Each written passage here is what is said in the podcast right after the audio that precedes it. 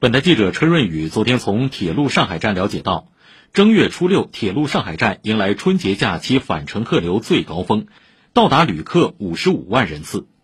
铁路部门预计返程客流高峰将持续到正月十五